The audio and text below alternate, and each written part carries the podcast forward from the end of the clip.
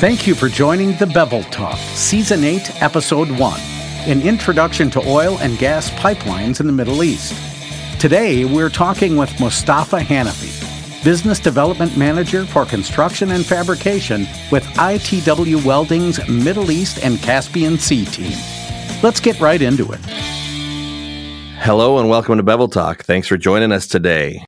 Today, we're joined by Mustafa Hanafi, who is a market development manager for ITW Welding in the Middle East.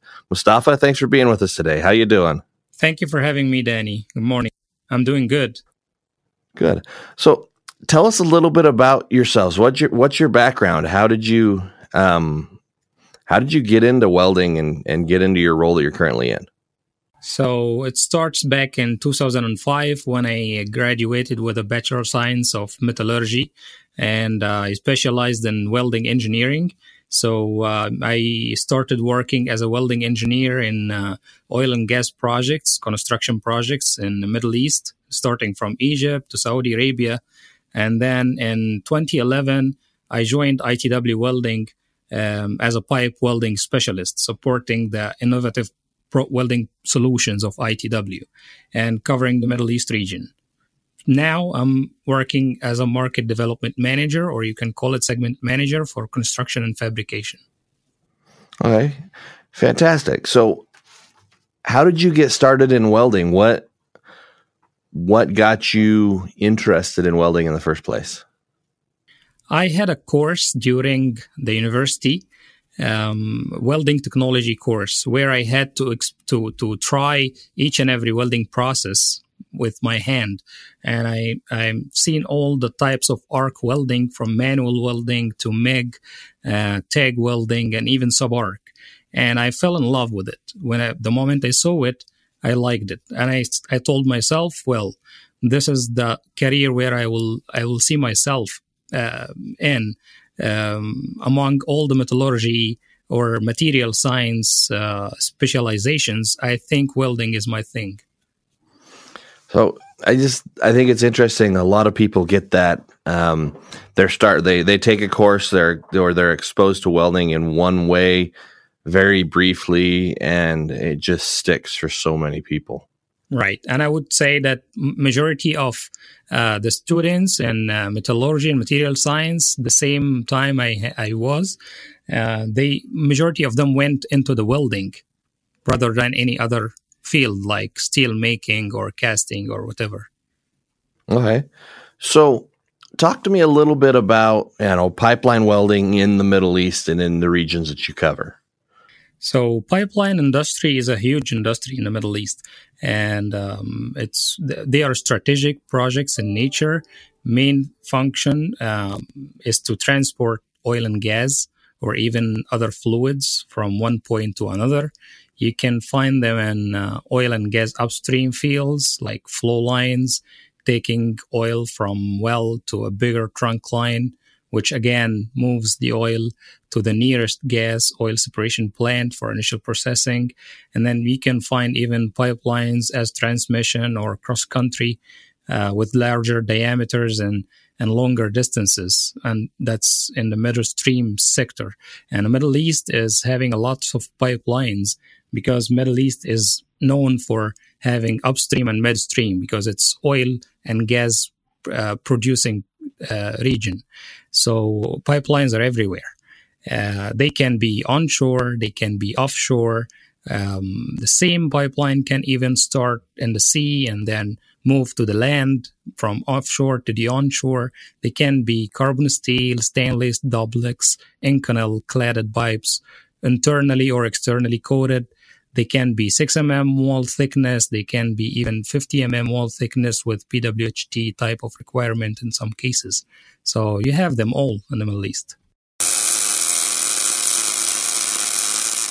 Outdated equipment threatens productivity, profitability, and safety. Learn how Miller XMT 350 Field Pro systems with ArcReach can improve your job site at millerwelds.com slash ArcReach. So, is there a typical pipe diameter that's kind of a standard, or is there a couple of you know sizes that are standard in the Middle East? So, uh, when we talk about flow lines, uh, like the, the lines which takes the oil from the wellhead.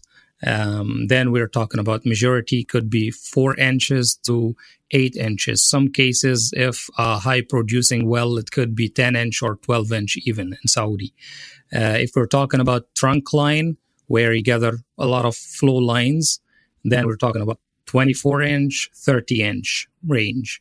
And if we're talking about transmission cross country pipeline, the typical could be 42 or 52, 56 inch. Wow. So that's, that's quite a, a variant there. That's quite different. Um, so what is your typical welding procedures on a pipeline when you're putting a new pipeline in the ground or you're re, or you're refurbishing an old pipeline? How is that done?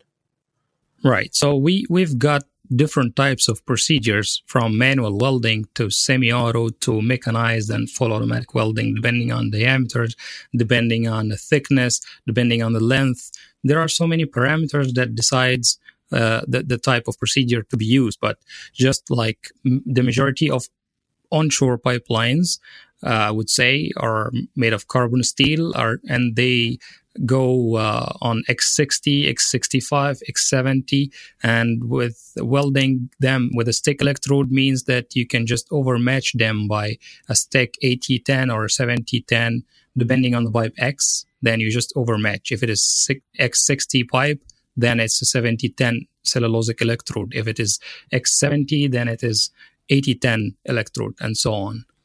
Okay, and so what is your uh, governing body or your code body that you guys are welding to? Are you welding to like an API 1104 or is there another standard as well? Well, the most common one for onshore pipeline here is 1104, but 1104 cannot be used uh, as a standalone uh, standard or specific or specification because on top of it there should be a local project owner specification. So if we're talking about Saudi Arabia, then you will see a Saudi Aramco specs. If we're talking about UAE, then it's ADNOC specs. If it is Kuwait, it is Kuwait Oil Company specs. And those type of specs, they're sometime addendum just to API 1104, and they're sometime even a full spec that in some places refers you back to the API 1104. So uh, you have you have to deal with all of them at once. And in case you're talking about a sour service, which is very common here in the Middle East, where we have high sulfur content in the gas or oil, then you have to add to them even NACE requirement for corrosion. And the NACE, uh, besides even Shell DEP. So in one case, you could you could see uh, ADNOC spec referring you back to NACE and then referring you back to API 1104 and Shell DEP. So you have four different spec to read before doing your pipeline. Okay. So along with all these specifications, um, what other or what typical um, testing is there? Are you doing um, ultrasonic testing? Are you doing destructive testing for qualification? Or is it right? so for we do of course destructive testing to qualify the procedure. So destructive typical testing could be tensile, uh, bending, uh, charpy if needed, uh, hardness, micro and macro. Um, and if it is sour service, then it goes even uh, with um, corrosion test like HIC test or SSCC test, which stands for hydrogen induced cracking and sulfur stress corrosion cracking. And then uh, during production, they go NDT, non-destructive testing. And um, if you're welding any process except automatic, then it goes radiography, probably X-ray. If you're going automatic welding, then you need automatic ultrasonic as a mandatory requirement there. All right. So, Mustafa, tell me a little bit more about the uh, ultrasonic or automatic bug system you have that you're testing with. Uh, something I'm not very familiar with. Right. So, the automatic welding usually works on a narrow groove. So, narrow bevel. We're talking about uh, bevel angle four degrees and zero gap root. So, uh, the typical repair or type of defect you can get as lack of sidewall fusion. And lack of sidewall fusion is not easily uh, revealed with X-ray or radiographic in in general. So the moment you use automatic welding to make sure that you can catch easily the lack of sidewall fusion, then automatic ultrasonic is very good doing this. So automatic ultrasonic can tell you which pass you have the lack of sidewall fusion and what size of it, like in terms of length and even depth, like thickness of the repair and how, how long it is. So that's why most of the clients, not just in the Middle East, but I think all over the world, they use automatic ultrasonic for automatic welding. Once you have automatic welding, you have to go with automatic ultrasonic as NDT. One more reason behind it is the speed of inspection. So automatic welding minimum you, are talking about 50 joints per day. And if you wait and do it with X-ray, you're you're not gonna finish. You will have a lot of backlog. And you need AUT, which is automatic ultrasonic, because it's quite fast. You can do all the production that you've done with the automatic welding with the AUT. So there will be no backlog. Okay. That makes sense. Um, well, Mustafa, thank you for joining us today. I've really appreciated your time, and it's been really interesting talking with you. Um, listeners, thank you for joining us as well. And join us next time as we talk more to Mustafa about uh, pipeline welding in the Middle East.